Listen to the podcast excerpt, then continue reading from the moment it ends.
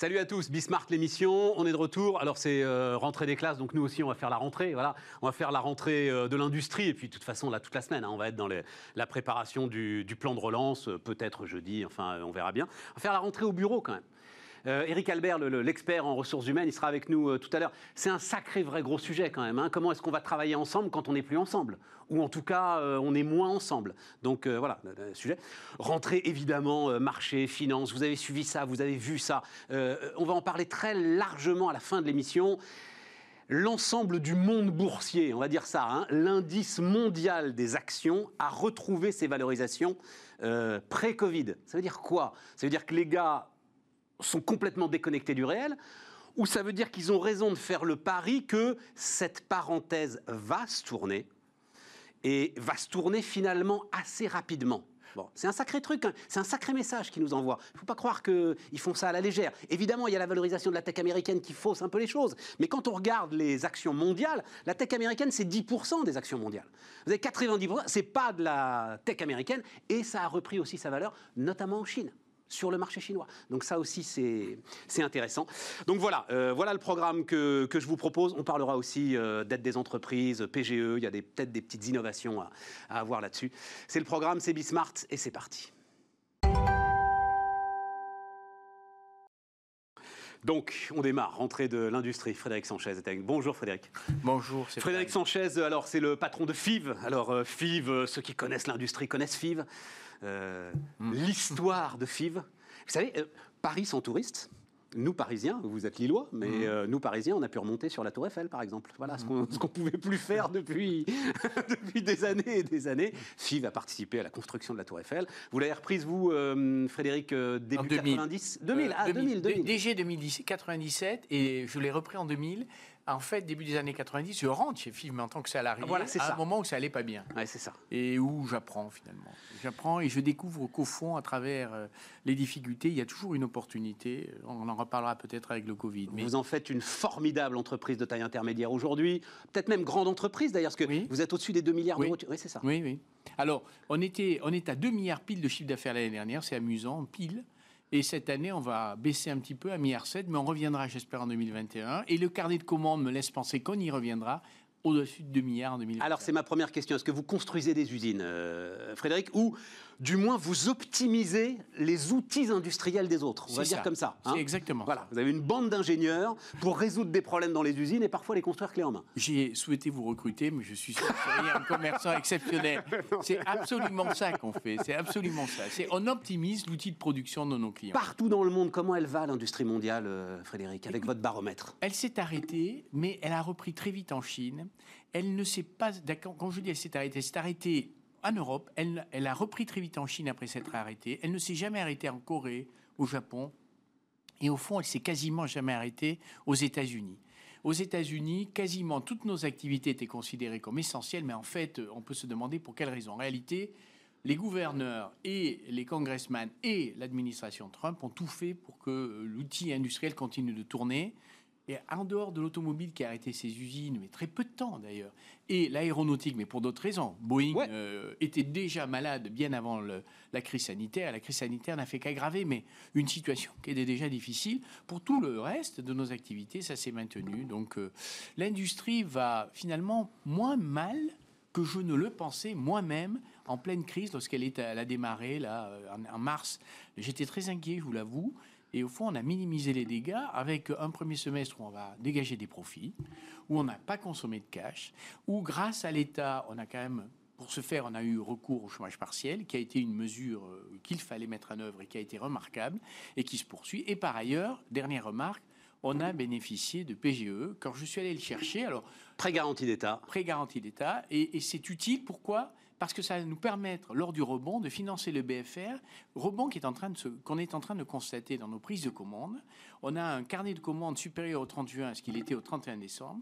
On va avoir un carnet vous le garantis, un carnet de commandes à fin septembre qui sera au-dessus de fin juin. Donc l'industrie va pas si mal. Trois choses super importantes dans ce que vous venez de dire. La première, faut dire un mot, euh, BFR, Bismart est faite pour ça. C'est-à-dire, pourquoi est-ce que la situation est particulièrement dangereuse pour les entreprises aujourd'hui? Parce qu'il va falloir relancer la production sans avoir encaissé de chiffre d'affaires. C'est ça hein, euh, absolument, le sujet, Frédéric. Absolument. Voilà. Et le PGE est là pour nous aider à redémarrer. Bon, deuxième chose, chômage partiel. Moi, j'entends ce que vous me dites, mais chez nous, ça s'est arrêté. Est-ce qu'on n'a pas été trop protecteur, justement, d'un certain nombre d'entreprises qui ont pu se dire c'est bon, je peux m'arrêter, l'État est là? En fait, la, la- euh, Stéphane, la réponse est compliquée parce que je vous avoue que face à cette situation, euh, alors même qu'on n'avait pas le PGE, on avait certaines de nos filiales qui étaient dans, dans- dans une situation telle que le, le dilemme était mais qu'est-ce qu'on fait? Comment je fais pour payer des salaires sans recettes Et est-ce que j'aurai la capacité à faire face rapidement Donc vous auriez dû vous couper une jambe, quoi. donc j'aurais dû me couper une jambe. Ouais, ça. ça, j'en suis sûr. Alors maintenant, en revanche, faut-il le proroger? Ça, c'est la vraie question. C'est-à-dire comment bien utiliser les moyens que va mettre l'État sur, le, euh, sur la table. Et par exemple, dans certains secteurs comme l'aéronautique, il faut se poser la question de savoir quelles sont réellement les entreprises qu'on veut conserver. Parce que l'aéro va rester pendant 4 à 5 ans dans une situation très, très Vous compliquée. dites 4 à 5 ans, vous? Ah oui, je dis 4 à 5 ans. Ah oui. Oui, Le que- secteur, il dit 2-3 ans. non, non, ça va être plus long. Ça va être plus long parce que la reprise va se faire très lentement. Vous allez voyager, les Européens vont se remettre à voyager dès que, le, co- le- dès que cette crise sera derrière nous, mais pour des raisons touristiques. Mais le, business d'affaires, celui qui, fi- qui finalement rémunère les compagnies, C'est vrai. lui, il va pas redémarrer à la vitesse que l'on croit.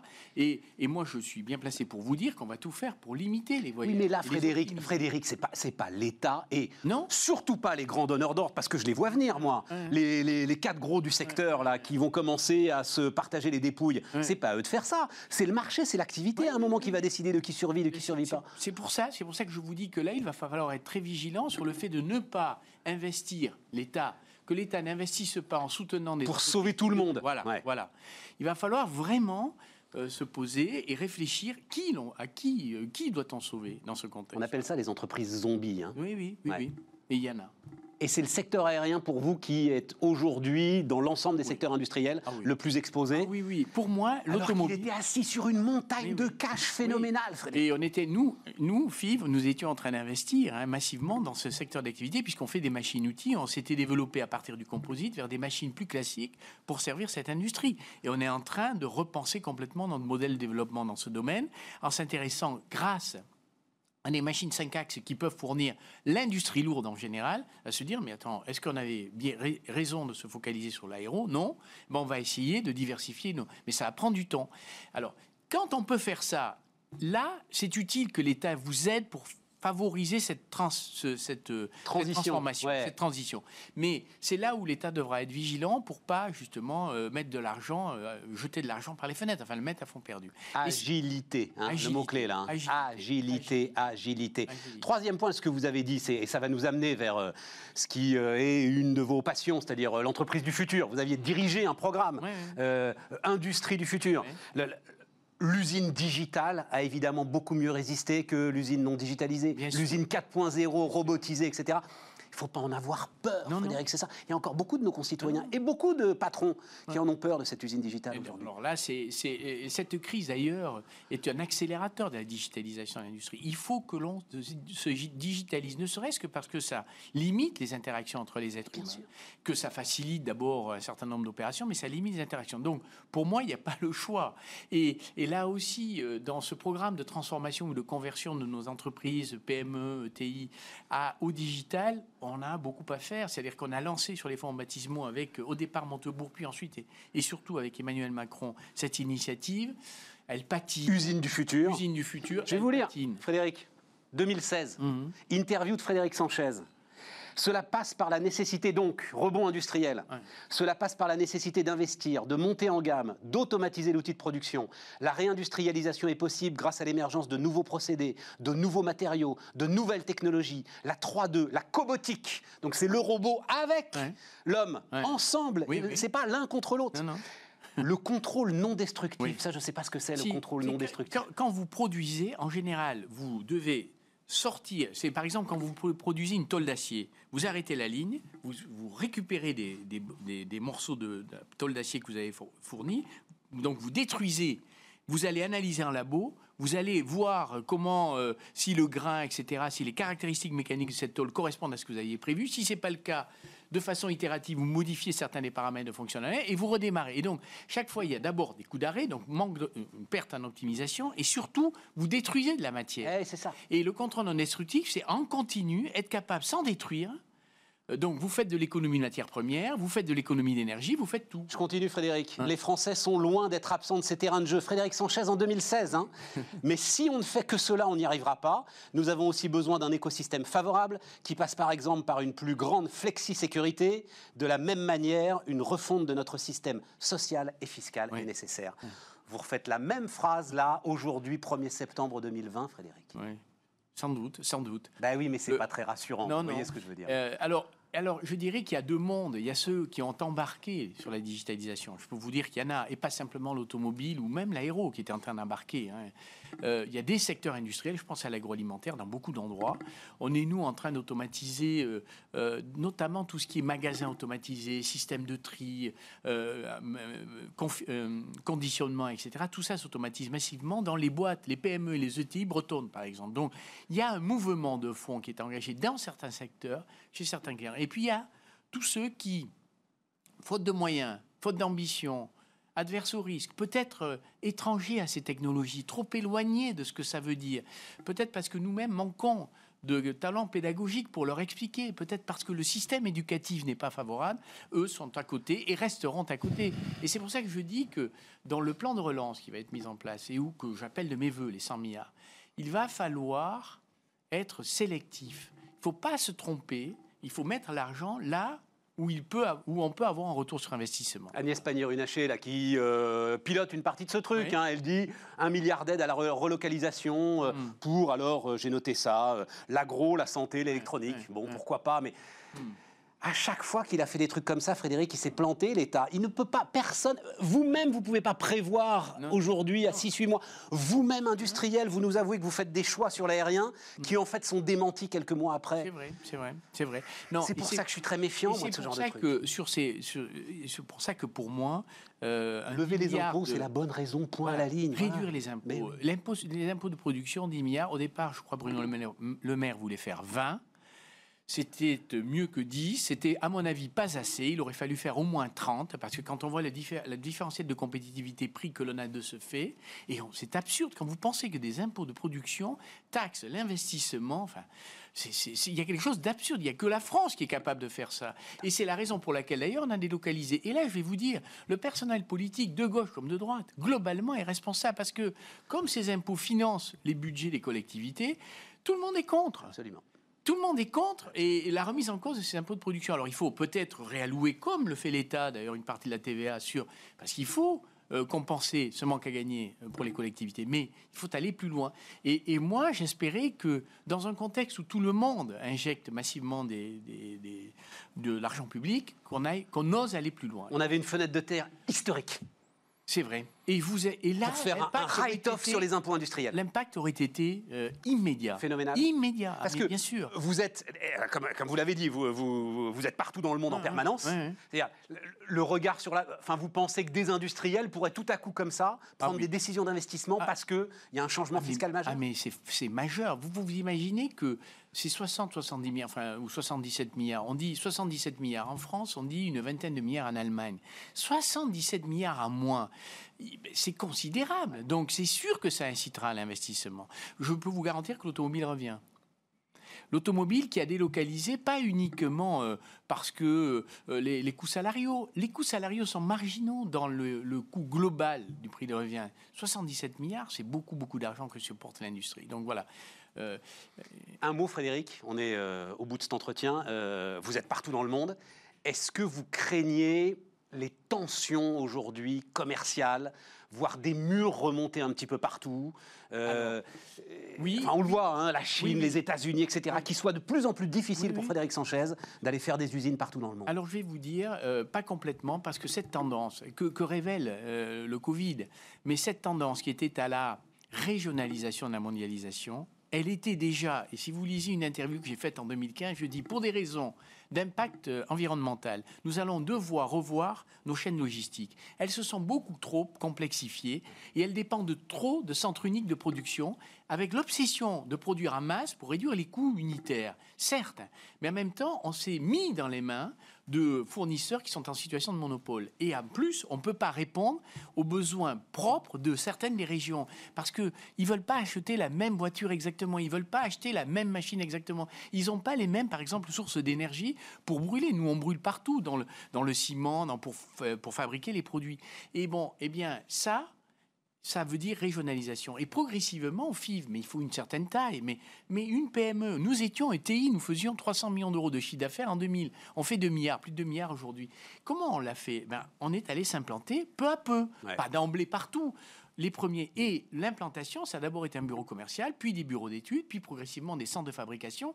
Et puis aujourd'hui, on a des régions, l'Amérique du Nord, Chine notamment, qui sont quasiment autonomes, qui développent leurs propres produits adaptés au marché. Pas pour réexporter. On utilise l'Inde encore aujourd'hui pour réexporter, mais la Chine de moins en moins, ou dans sa zone d'influence, notamment l'ASEAN. Donc, en fait, toutes ces remontées de droits de douane, tous les problèmes de devises et de change, au fond, euh, on y répond en s'implantant, en se régionalisant et en faisant de la mondialisation, non pas une mondialisation globale, mais une mondialisation multilocale, régionale. Et FIV l'a fait et on continue à le faire hein, progressivement. Frédéric Sanchez, le patron de FIV, était notre premier invité sur Bismart.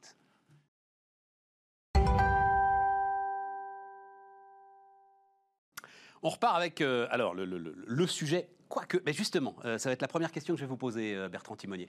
Bertrand Timonier est le fondateur d'Adviso Partners. Bonjour Bertrand. Bonjour Stéphane.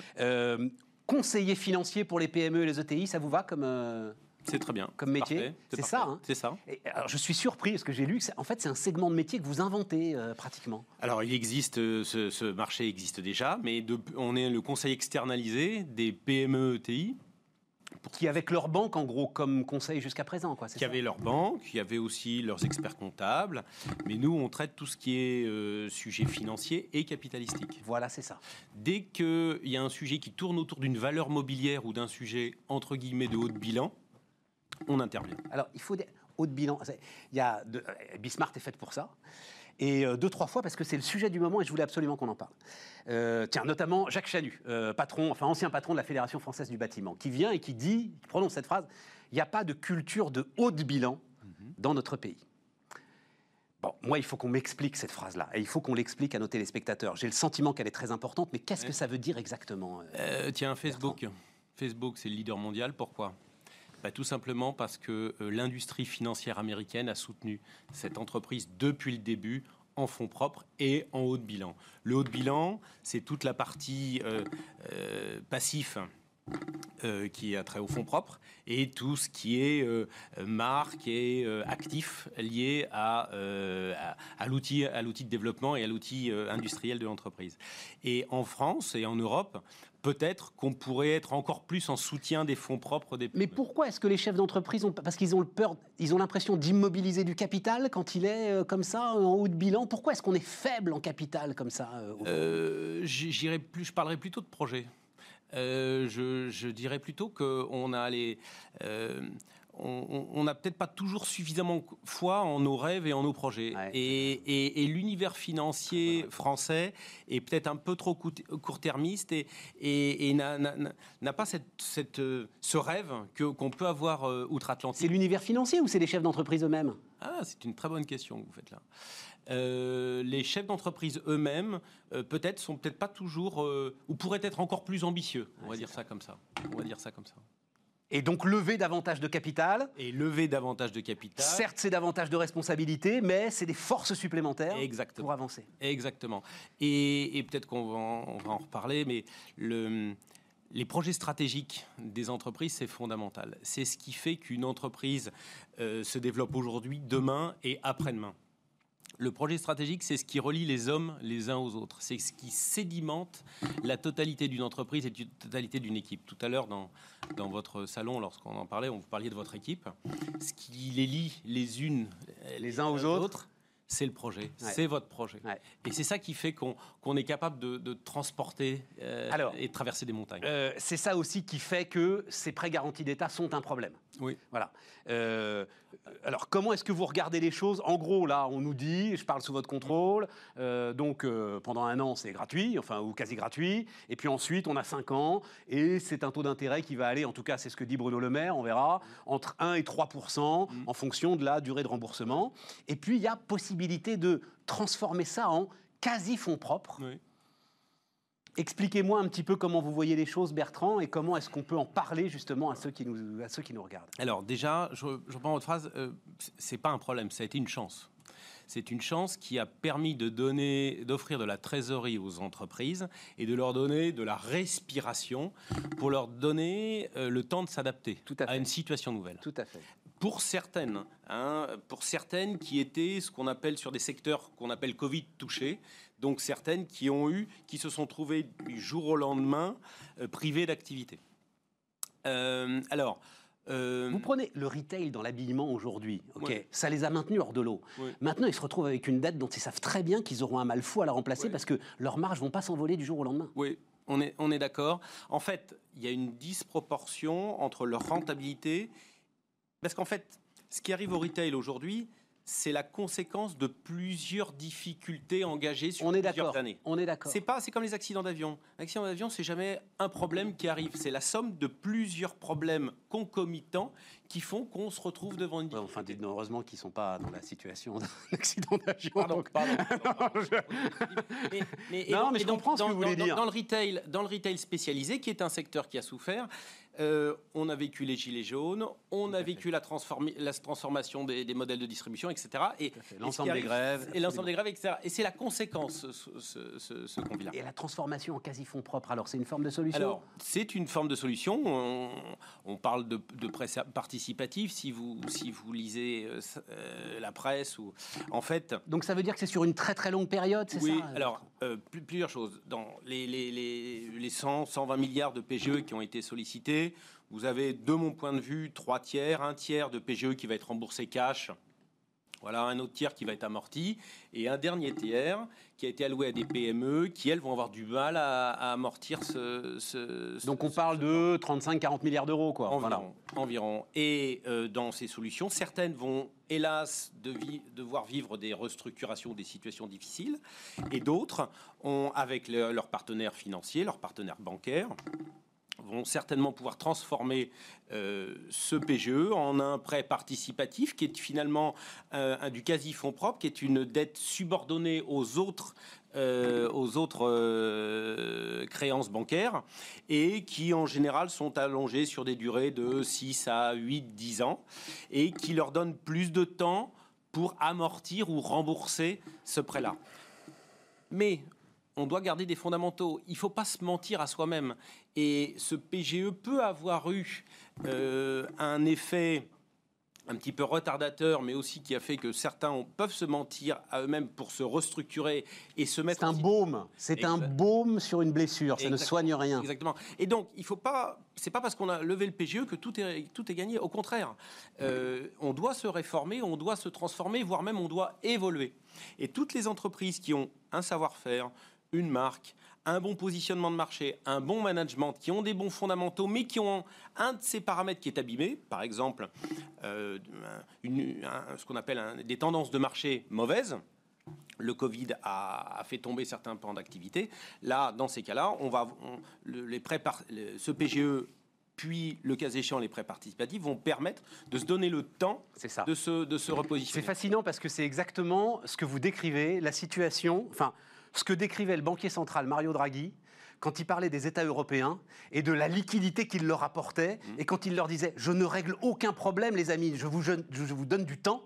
Exactement. Mais il faut en faire quelque chose. Il faut en faire quelque Donc chose. Donc c'est ça le message. C'est ça le message. Et, et le deuxième message, c'est surtout l'adaptation du projet stratégique à une situation donnée. Parce que c'est sur la base de ce projet stratégique qu'on va pouvoir concevoir un plan de développement avec du chiffre d'affaires, avec des charges et des cash flows. Et c'est ces cash flows, c'est cet excédent de trésorerie net de besoins en fonds de roulement, vous parliez de BFR tout à l'heure, qui va faire qu'on va pouvoir amortir cette dette-là. Mais la base de la base, c'est pas les charges, c'est pas les cash flows, c'est la top line, c'est le projet de développement. Et la base de la base, vous l'avez dit, c'est de ne pas se mentir. Surtout, jamais, jamais, jamais d'être dans la réalité. Merci beaucoup Bertrand. Bertrand Timonier, donc, fondateur de Adviso Partners. On se retrouve dans un tout petit instant, les amis. On repart, les amis. Alors bon, euh, rentrez, euh, rentrez les classes, mais euh, rentrez au bureau aussi. Eric Albert, bonjour. Quoique. Bah non, mais voilà. Alors c'est- toute la question, c'est ce dont on va parler, Eric. Donc euh, Eric Albert, euh, psychiatre, euh, spécialiste euh, ressources humaines, euh, fondateur de YouSide, euh, cabinet euh, de conseil justement en ressources humaines et en, et en coaching de dirigeants. Euh, Frédéric, euh, euh, Eric, vous étiez venu euh, au tout début de- de- de- des premiers jours de Bismart et vous aviez eu cette phrase qui avait pour moi sonné comme une, une forme de révélation. Vous avez dit Je suis psychiatre et je sais ce que je dis. Le confinement est une addiction. Est-ce qu'aujourd'hui, le télétravail, par exemple, est aussi une forme d'addiction Pour certains.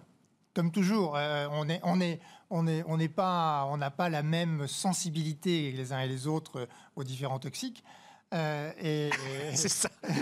Euh, euh, donc la- la- la- certains euh, sont, sont addicts au jeu, d'autres sont addicts à l'alcool, d'autres à encore autre chose. Et, et clairement, pour certains, le télétravail est devenu quelque chose qui, qui les, alors que ça correspond souvent à, des profils de gens qui aiment bien euh, ne pas être trop exposés. euh, qui ont besoin de se protéger, qui ont besoin de, et qui, qui aiment ce côté très très coucounant de- du, lieu euh, du, du lieu de vie et, et sortir à nouveau, euh, euh, se confronter euh, au regard des autres, être et puis avec tout- tout- tout- toute l'incertitude qu'on a aujourd'hui sur l'épidémie elle-même, euh, c'est très difficile de les en sortir. On a- que- alors, je ne veux, une- pas, je veux pas faire de la, euh, enfin, de- je ne sais pas quoi de comptoir, de la psychologie de comptoir, de la médecine de comptoir, de je ne sais pas quoi. Je me demande si la peur de l'épidémie est aujourd'hui un vrai prétexte, euh, et si tout ce que vous avez dit avant n'est pas la vraie raison qui euh, nous pousse, pour certains d'entre nous, à, à- à rester à toute force aujourd'hui en télétravail. Ça se combine. En tout cas, ça se combine et, Ça se combine. et ça Et- fait une bonne excuse. Ça peut faire une bonne excuse pour certains, mais ça se combine. Mais, mais on, on est dans une période qui est, qui est très très particulière. hein. Euh, c'est, euh, parce qu'il faut qu'on revienne un peu en arrière. On a le confinement qui arrive. On nous dit euh, ça va être très dur, le confinement, on le sait, mais on, on- on va en sortir et assez vite, le président de la République donne une date de fin. Puis on voit bien que la fin du confinement, c'est pas du tout la fin de l'épidémie, mais on se dit il y a un moment qui va marquer la fin, c'est la rentrée. Et là, on y est. Ouais. Et pas du tout. Ouais. Et là, et là, c'est, je veux dire, c'est presque encore plus contraignant, euh, euh, puisque euh, rappelons-nous pendant le confinement, on se promenait dans la rue sans masque. Ouais. Donc c'est presque en- encore plus contraignant maintenant que ça ne l'était euh, avant. Quand même Et- pas. Non, quand même pas. Et, et quand même pas. Quand même pas. Bah, euh, d'un point de vue, hein, comment dire? Parce que là, vous vous, vous preniez- vous, vous disiez, vous vous promeniez sans masque. Oui, vous vous promeniez sans masque, mais euh, une heure par jour maximum et maximum un kilomètre de chez vous. Certes, mais euh, on n'a plus cette restriction-là. Mais, mais travailler toute la journée avec un masque, Vous avez réfléchi à ça justement Eric? C'est, c'est, c'est vraiment quelque chose qui est pour certains extrêmement éprouvant. Et donc, euh, euh, c'était d'une certaine façon moins éprouvant de rester chez soi que d'aller travailler aujourd'hui toute C'est la vrai. journée avec un masque. C'est vrai. Donc, euh, et de, quand on sort, de garder le masque. Donc, il y a, y y vraiment quelque chose dans. dans y a- alors, ce qu'a qu'a créé tout ça, c'est notamment une exacerbation de l'individualisme. Ça qui est fascinant, c'est que C'est-à-dire? bah, c'est un paradoxe. Cette crise est la crise dans laquelle, pour une fois, on met la santé avant l'économie. On va se dire formidable, l'humain. Mais en fait, quand on regarde bien, il y a trois phénomènes qui se conjuguent. Premier phénomène, bah, la fragmentation de la force de travail, tout le monde est isolé. Donc on est chacun chez soi. Donc on a une tendance, on est beaucoup moins en contact avec les autres, ce qu'on appelle le soutien social a disparu. Deuxième phénomène, on n'arrête pas de vous parler de votre santé. Quand on vous parle de votre santé, on vous dit examinez-vous, Centrez-vous sur vous. Tous les mails commencent par J'espère que tu vas bien. Voilà, regardez-vous. T'es sûr que t'as pas un petit peu mal à la tête? T'es sûr que t'as pas. Donc tout le monde est surcentré sur soi. Et vous ajoutez à ça que maintenant, on est dans la période dans laquelle, bon, la santé c'était bien, mais il faut qu'on revienne à l'économie. Et donc, plan d'économie partout. Plan d'économie partout. Et plan d'économie, c'est presque partout plan sociaux.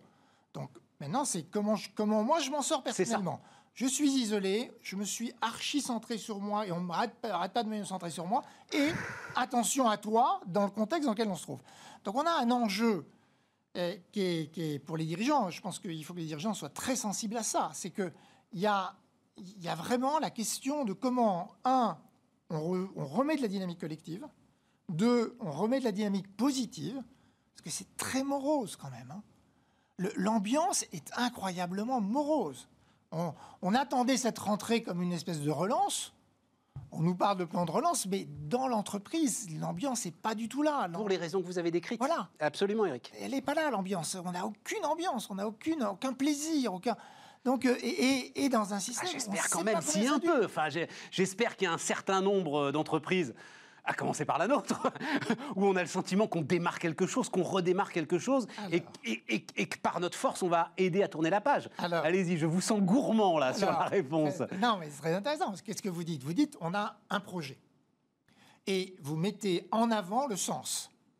On a un projet qui fait du sens, dans lequel on a besoin d'une cohésion de tout le monde, tout le monde est important, et je montre à quel point tout le monde est important et tout le monde est interdépendant, donc quelque chose qui fait beaucoup de sens. Et qu'est-ce que vous faites? Vous avez une proximité très forte avec votre équipe.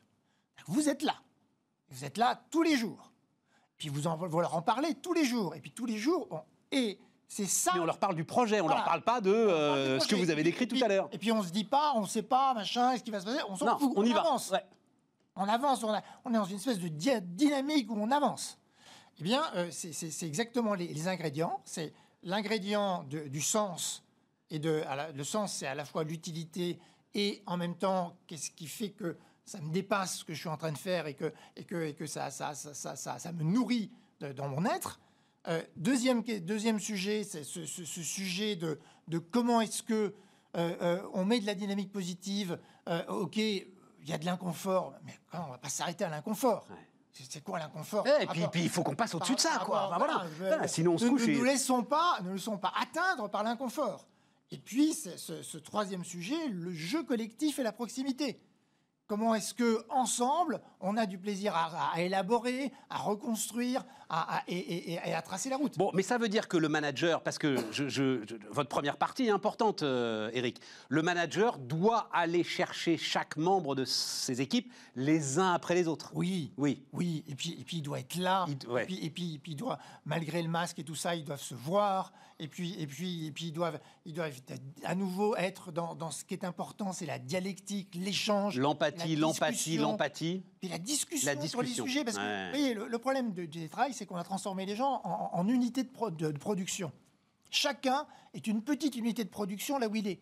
Mais l'unité de production, ça fait pas de la créativité, ça fait pas d'une dynamique collective, ça fait pas des gens qui, qui disent mais je suis absolument pas d'accord avec toi, et puis on va, et puis, puis on en discute, et là, et là, il se crée quelque chose. Grande phrase d'Éric Albert dans la société de la connaissance, discuter, c'est produire. Mais bien sûr. Mais bien sûr. Mais bien sûr. Une discussion à la machine à café, c'est de la production dans la société de service dans laquelle on, est. on n'a plus de machine à café. Et là, on n'a plus de machine à café. Il y a un autre élément quand même, c'est que l'ensemble de ceux qui défendent euh, vont dire mais je suis beaucoup plus efficace au télétravail, mais je perds pas mon temps dans les transports, mais alors, ce que, nous, oui, euh, ce que nous disent les DRH, euh, alors c'est vrai, hein, les, études ont montré que dans un premier temps, c'était tout à fait juste. Ce que nous disent les DRH, c'est que c'est en train de s'atténuer et que même on est plutôt dans, une perte de productivité. Ça alors? Euh, Avec quelque chose qui est, qui encore très nouveau et qui va pour, sujet, avoir un sujet de managérial, c'est que quand vous travaillez chez vous, les sujets de champ personnel rentrent dans la vie professionnelle. Beaucoup plus que quand vous travaillez au bureau. Bah, il faut essayer d'éviter, justement. Oui, mais on n'y arrive pas. Mais Attendez, vous avez... Non, on n'y arrive pas, je vous assure. Oui, je vous Évidemment, vous avez un gamin qui passe la tête et qui dit euh, Papa, euh, j'ai absolument besoin, etc. Vous dites Attends, j'ai rien, euh, et, puis, vous y allez. C'est pas vrai que. Non, bon. pas vrai. Donc, euh, euh, on a on- cette interconnexion. On, on dit toujours, euh, ah, c'est le travail qui, qui- qui nuit à la vie personnelle. Mais pas se tromper, c'est dans les deux sens. C'est la nuit personnelle. La personnelle nuit au travail. Évidemment. Mais évidemment. Et, et- et donc, euh, Abandonnez vos enfants, mesdames, donc, messieurs. Dans, la- dans- dans le, dans le télétravail, on, on a pris cette habitude de, de un peu mélanger tout ça. Et ça, ça, ça- ça- finit par, euh, par, par- par s'inter- s'interpénétrer. On, on s'y retrouve plus. hein. Donc il faut retourner au bureau. Mais bien sûr. Allez, là-dessus, vous êtes catégorique. Faut- ah, je suis absolu- Alors évidemment, le télétravail, on va continuer, on va en faire un ou deux jours par semaine, pas de problème. Euh, Le travail distanciel est très utile par moment. On est plus tranquille, on, on pense plus, à condition d'être dans une dynamique, à condition d'être avec les autres, à condition de, de savoir avoir des moments où on discute et on construit ensemble, et des moments où chacun se prépare, apporte sa contribution et fait, et fait son travail personnel. Donc on a besoin des deux.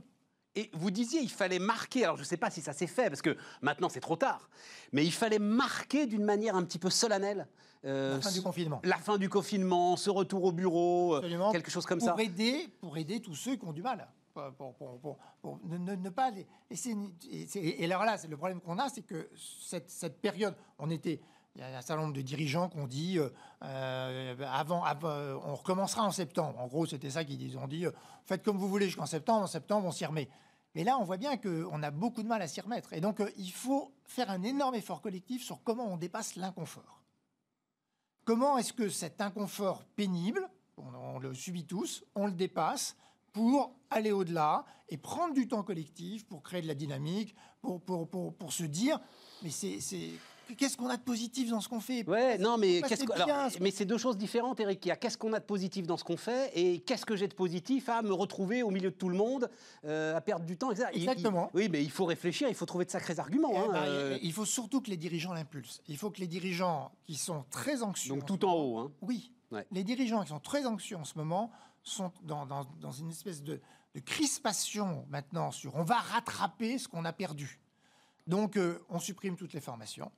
Donc, on supprime tout ce qui est tout ce qui n'est pas production à proprement parler Ouais, vous avez raison. euh, jusqu'à la fin de l'année. Alors, sous prétexte, alors c'est très commode, hein, le, sécurité. Donc, sécurité, plus une formation qui ne soit pas en digital. Et les formations en digital, on sait bien que les gens très vite euh, euh, décrochent. Donc, donc voilà, premier. Et il faut arrêter ça. Il faut se dire attention, j'ai j'ai une population que je, dont, il faut que je recrée la, la dynamique collective et positive. Et c'est mon rôle de dirigeant. Et si je suis obsédé par mon résultat de fin d'année en disant je mets une pression, pression, pression, pression, je vais détériorer énormément les gens. Donc, euh, et, et les gens, Des gens qui sont déjà fragilisés. voilà, exactement. Les gens vont pas bien. Donc au contraire, il faut les remettre. J'ad- J'adore comment vous dites ça. Les gens vont pas bien. Mais non, les gens vont pas bien en Ouais. ce moment. C'est- évident. Il suffit de se promener partout dans les entreprises, ce que, ce que je fais tout le temps. Ouais, Et, ouais, et- ouais, eh bien, euh, on voit bien que il y a, il y a pas de, y a pas de souffle. Il n'y a pas de souffle. Il faut retrouver du souffle. Et Heureusement que Bismarck est là. Euh, ce que, Non, mais ce que j'entends partout, euh, Eric, c'est. euh, alors évidemment, c'est comme c'est d'entreprise, c'est dit en anglais, mais c'est. On n'a plus le temps pour le nice to have Ouais. et il faut se concentrer sur le must. must have. Voilà. Sauf que le nice to have, c'est tout le sel de la vie, en fait. Exactement. C'est tout ce qui fait qu'on a envie d'aller au bureau. voilà. C'est- et voilà. Et c'est tout, tout l'énergie qui fait, que j'y mets, c'est- c'est c'est toute ma créativité, c'est tout mon plaisir. Et le must-have, ça, ça donne, ça donne pas de plaisir. Et on a besoin du plaisir. Ça, ça, alors là, c'est une certitude. Donc, alors je ne veux pas vous mettre en porte-à-faux, c'est toujours très difficile, hein, mais le DRH de l'industrie automobile qui dit euh, Moi, ça y est, de toute façon, j'impose le télétravail, pour vous, il n'a rien compris au film. Bah, il a, et, et- et à court terme, euh, on voit bien. C'est une réaction à court terme pour faire des économies. Exactement. Ouais. Puis il, il raisonne locaux, il raisonne. Mais c'est, c'est- il, ne pense, je pense qu'il ne pense pas ce que c'est qu'un être humain au travail. Et, et il a des modèles, il y a des modèles qui marchent comme ça, qui sont des modèles de très très grands experts, qui euh, sont très indépendants, qui n'ont pas d'affectio qui, qui, qui- qui s'intéressent assez peu à leur entreprise, mais qui sont des unités de production de, de très bon niveau. C'est pas ça 80% des gens ou 90% des gens. 90% des gens, c'est je suis content d'arriver, je dis bonjour, je, discute, je suis dans un collectif, euh, je, participe, euh, j'ai des réunions régulièrement euh, qui, me qui me reboostent. Quand j'ai un petit coup de déprime, j'ai quelqu'un avec qui je discute le coup. Quand je m'engueule avec quelqu'un, c'est voilà la vraie vie quoi. Et, et, et ça, tout ça chez soi tout le temps, c'est pas vrai. C'est pas la vraie vie. Elle est au bureau, la vraie vie. Hein oui. Elle est au bureau, la vraie, la vraie vie. Bureau. Ça alors, les amis. Et à l'école. Mais à la limite, on le dit pour les enfants. Donc là, c'est pas possible de leur priver d'école. Voilà. C'est pas possible de nous priver de bureau. Voilà. Bon Dieu, on aura appris un truc quand même hein, dans cette crise. Hein. Eric Albert, on va sur les marchés maintenant. Et donc la dernière partie de, de Bismart, euh, on va continuer finalement la discussion qu'on avait hier et, qu'on prolongera parce que elle est quand même passionnante sur euh, ce qui se passe sur les marchés en ce moment. C'est Didier Saint-Georges qui est avec nous, managing director chez Carmignac. Euh, ça va comme titre, euh, Didier? Ça va. Voilà, bon, expert en investissement. Euh, Didier, donc il y a un chiffre là qui s'écrit sur l'écran que vous ne connaissiez pas moi non plus. Hein. C'est Bloomberg qui a décidé que c'était là. Oh, ça doit pas être très très loin de la vérité. Ça fait un chiffre. 90 000 milliards de dollars, c'est la capitalisation boursière mondiale, c'est l'addition de euh, euh, la valeur des entreprises sur les grandes places boursières internationales, évidemment. Et donc, euh, bah, cette capitalisation boursière mondiale, elle a retrouvé la valorisation qu'elle avait en début d'année. Elle a retrouvé la valorisation qu'elle qu avait avant le Covid. Elle est même, mais ça, vous connaissez ça par cœur, donc l'indice MSCI All Countries, donc l'indice MSCI pour les valeurs mondiales, il est même 4% au-dessus depuis de ce qu'il avait au début de l'année, donc avant le Covid. Ça veut dire quoi? Euh, Didier Ça veut dire qu'ils sont complètement fous, qu'ils sont déconnectés du réel Ou ça veut dire qu'au contraire, ils ont compris, eux, que nous, on était en train de s'affoler pour plus grand-chose?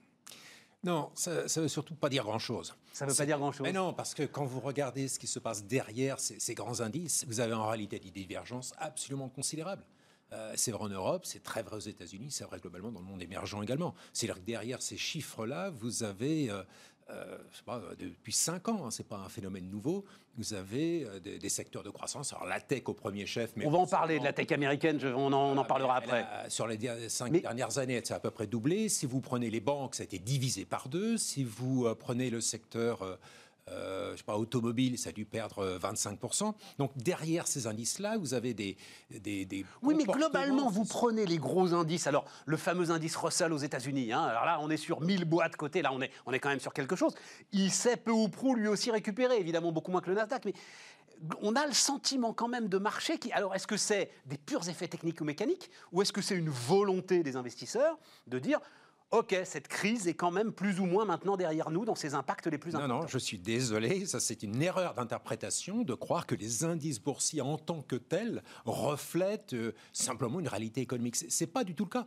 Euh, si on a une ah, ah, mais on a plus qu'une minute, on est là pour ça. Non, revenons, revenons. J'ai fait la chaîne pour discuter avec vous tranquillement, euh, Didier, vous voyez Donc voilà, je le dis en toute transparence. C'est très gentil. Euh, revenons à la base. Qu'est-ce qui fait le, le, la capitalisation d'un marché? Qu'est-ce qui fait le, le niveau d'un marché action? C'est trois choses. Et ça fait 30 ans euh, que je raisonne de cette manière-là, un peu plus de 30 ans maintenant. Trois choses. La première des choses, la réalité économique, quand même, croissance des résultats, etc. Deuxième chose, la quantité d'argent disponible pour jouer, si j'ose dire, cette réalité économique, pour investir dans cette réalité économique. Et puis la troisième chose, troisième pilier tout à fait essentiel, c'est euh, l'envie, si j'ose dire, c'est-à-dire la psychologie, la confiance, qui peut être négative ou positive, qui peut atteindre des extrêmes, vous avez des moments de panique, des moments d'euphorie, etc., qui vont donner envie d'utiliser ces liquidités pour investir dans la réalité économique. Qu'est-ce qui se passe depuis dix ans? 10 ans hein, maintenant, c'est pas du tout nouveau.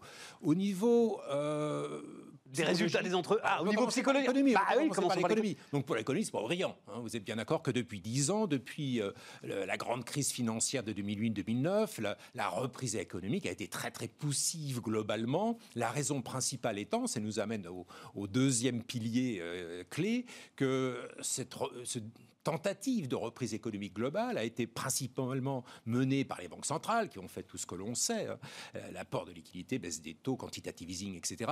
Et que cela, ça a fait monter les actifs financiers davantage que ça a créé des emplois.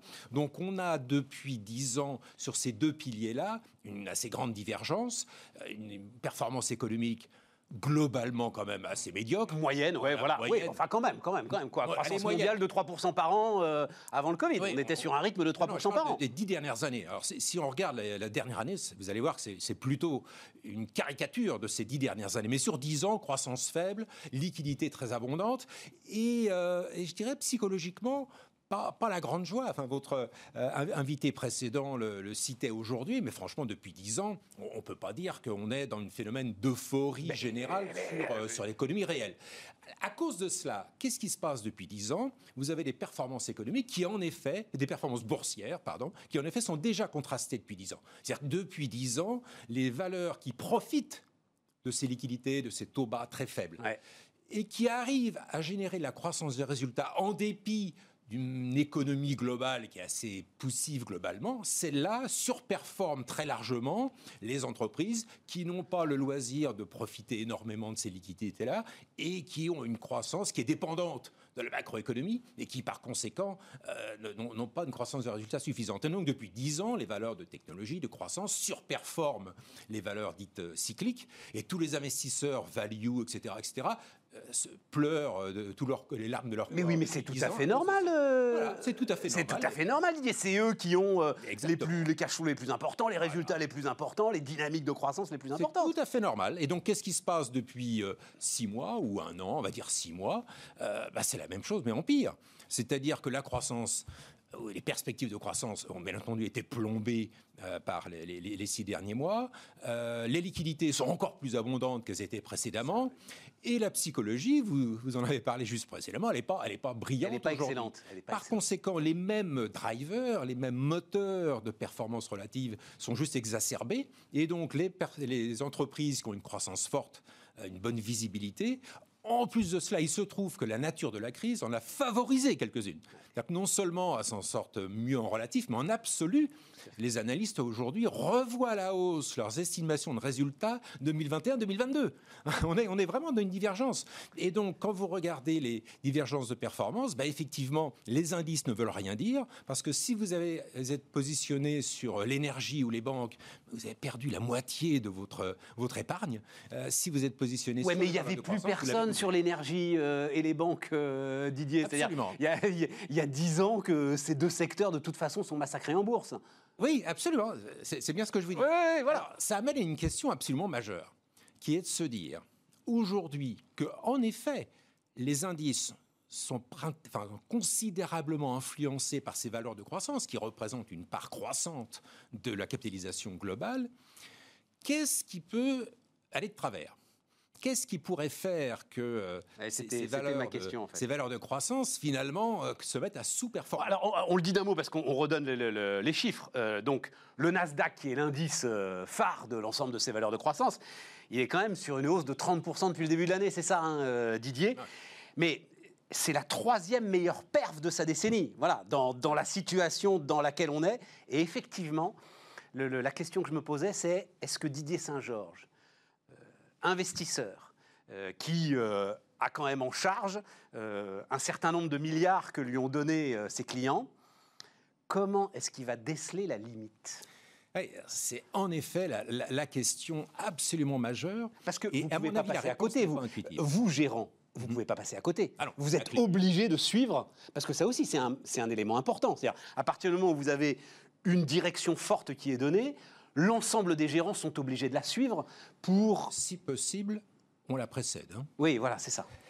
Mais si vous l'avez raté, vous êtes obligé d'essayer de courir derrière le train. Alors, c'est amusant parce que euh, certaines personnes vous répondraient non. En disant, ça devient tellement cher qu'il faut sortir, c'est pas maintenant que je vais rentrer, etc.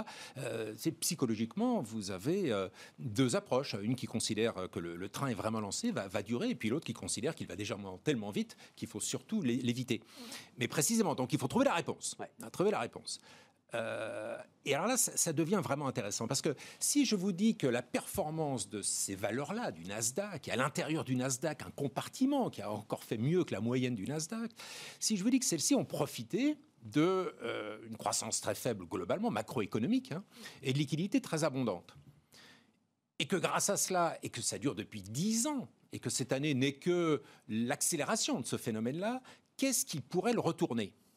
Qu'est-ce qui pourrait le retourner? Bah, Deux choses principalement. Alors la première, à tout le monde, euh, auquel tout le monde pense, ce serait que euh, l'économie sombre en récession durable et profonde, et là plus rien, euh, plus rien n'existe. Même ces valeurs-là se mettraient à, à, avoir une croissance négative et donc leur valorisation s'effondrerait. Bon, mais à ce moment-là, c'est la fin du monde. Voilà, c'est la fin du monde, etc. Et puis euh, écartons cette perspective. Voilà, que, en tout cas, à court terme, on va, on va attendre un petit peu. Hein. c'est voilà. ça. Mais ce qui veut dire que le, le vrai risque, il est dans l'autre sens. Il est dans l'autre sens. Ce serait que finalement, après dix ans de tentatives, ça marche. C'est-à-dire que la politique économique au sens large, finalement, déclenche un renversement euh, de la tendance de croissance, un renversement de la tendance d'inflation. Qu'est-ce qui se passerait à ce moment-là? Bah, Les taux d'intérêt, finalement, à partir du niveau extrêmement bas, se mettraient à monter. Les anticipations d'inflation se mettraient à monter. C'est ça qui est recherché. Hein. Euh, on peut peut-être Et on pourrait se mettre à racheter des banques. C'est ça que vous allez me dire. Et, voilà. Et, si vous rachetez les banques Et à ce moment-là, vous vendez euh, Google. Vous vendez Google, vous rachetez les banques. Or, acheter les banques, comme vous disiez, ça ne fera pas grand-chose sur les indices, vu que les banques représentent quasiment rien dans les indices. En revanche, dès lors que vous vendez Google, dans votre exemple, là, les indices en souffriraient immédiatement, puisque les, les, affaires à la Google représentent une part très importante des indices. Ce qui fait que l'enjeu aujourd'hui, alors ça peut paraître à vos téléspectateurs extrêmement paradoxal, non, voire contre-intuitif, très, très clair, très, mais plus les résultats économiques vont s'améliorer, ce qui reste à débattre, plus les marchés actions sont aujourd'hui à risque. Le, le, le, le, scénario le plus porteur pour les marchés actions aujourd'hui, c'est cette espèce de longueur infinie, peu de croissance, taux d'intérêt très faible, des banques centrales qui restent au chevet de l'économie faute de mieux, des politiques budgétaires qui n'ont pas beaucoup de prise, parce que les taux d'épargne sont très élevés, donc euh, finalement la consommation va avoir du mal à repartir. Dans ce scénario-là, les capitaux vont continuer de s'investir dans le seul endroit où il y a la visibilité, la croissance de résultats, etc. Et, ce sera toujours ces valeurs, de, ces valeurs technologiques. A contrario, si vous faites le pari que cette fois-ci c'est différent, pourquoi? Parce que non seulement les banques centrales sont toujours là et plus que jamais, mais cette fois-ci, grande nouveauté, les gouvernements également sont là. Ouais. Ils n'avaient pas été là en 2009. Ouais. Ils sont là, ils sont prêts à faire des déficits pour relancer la machine. Les banques centrales sont prêtes à financer ces déficits. On relance la machine. Les anticipations d'inflation s'ajustent là-dessus, commencent à remonter. Là, ces valeurs de croissance ne sont plus l'endroit où il faut être. Elles se mettent à sous-performer. Et donc, les indices qui en dépendent considérablement se mettent à baisser. Donc, ça peut paraître paradoxal. Ah, c'est super intéressant. Sur des marchés qui sont tirés depuis 10 ans par la psychologie et par les liquidités, un rebond économique ne serait pas une bonne nouvelle pour les marchés. Et comment est-ce que vous, vous anticipez les choses, euh, Didier? Comment est-ce que vous voyez les choses, euh, justement? Vous pensez que ça peut marcher, euh, cette, cette, corrélation budgétaire banque centrale aujourd'hui? Alors, euh, en tant qu'investisseur, il faut se méfier toujours de ne n'investir que sur ses convictions, euh, parce que le marché peut très bien être en désaccord avec votre conviction euh, à court terme. Et donc, même si vous avez raison à moyen terme, oui, c'est ça. le, premier temps, il faut en tenir compte quand même. Le marché peut, avoir tort, mais même s'il a tort, c'est lui qui aura raison à la fin. Ah, quoi. Cas, voilà. Premier temps. Tout à fait. Voilà. Donc, il n'est pas exclu que, que, le marché se dise aujourd'hui, bah, voilà, cette fois, c'est différent. Euh, en particulier, et vous avez des gens beaucoup plus compétents que moi qui, qui doivent vous en parler, euh, les prêts garantis par l'État, ouais.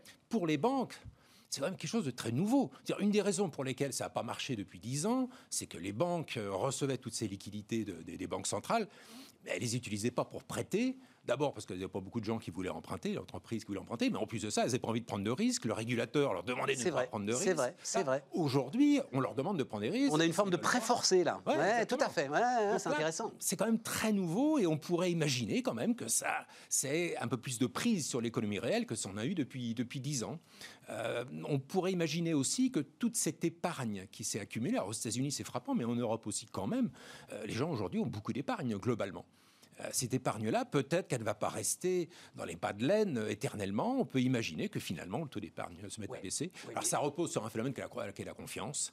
Et alors, ça, allez. Oui, mais alors, le, le, le, sujet, allons-y à fond, parce que. Euh, alors, aux États-Unis, grâce notamment, c'est intéressant, hein, au développement aujourd'hui d'applications qui euh, rendent l'investissement boursier euh, de plus en plus simple et de plus en plus transparent. Il y en a une notamment dont euh, les marchés parlent sans arrêt aux États-Unis qui s'appelle Robinhood.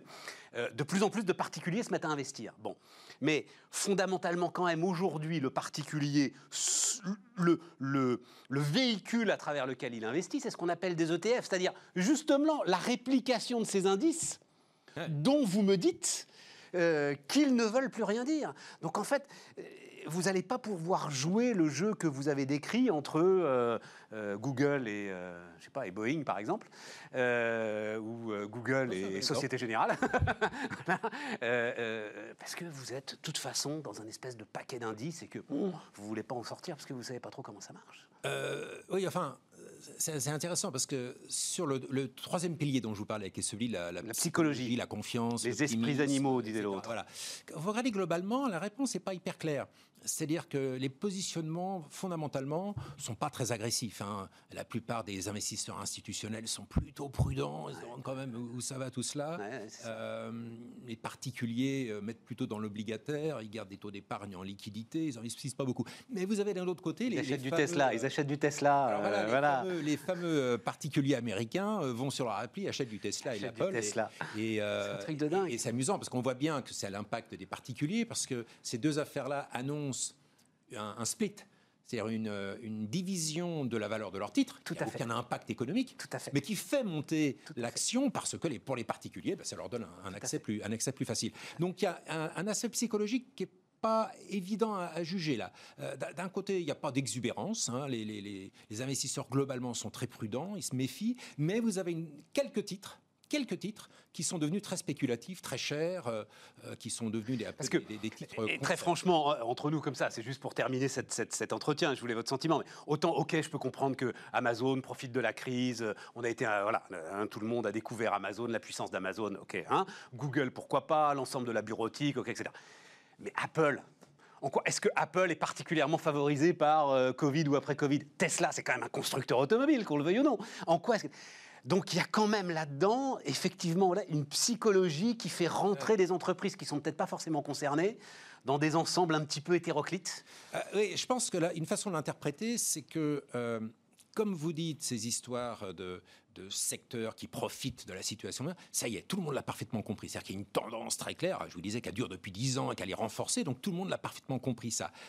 Et c'est précisément ça la limite de l'exercice. C'est que dès lors qu'une tendance est parfaitement comprise totalement évidente, alors elle devient l'objet de positionnement euh, des particuliers, de, chauffeurs de taxi, etc., qui, qui tout à fait, sont tout à fait respectables et qui naturellement reposent pas sur une analyse particulièrement approfondie. Donc, Rockefeller disait quand est-ce que je vends quand mon chauffeur de taxi me demande ce qu'il faut acheter. Hein? C'était ça le, truc. Un petit peu ça. Et sur, un sur ces titres-là, on, on est un petit peu comme ça. Ça ne retire pas du tout la réalité du phénomène macroéconomique en tant que tel, mais ça veut dire qu'il y a une fraction de cela qui est, devenue, qui est devenue très très spéculative. Et alors, il nous reste que deux minutes, mais on se reparlera, euh, Didier.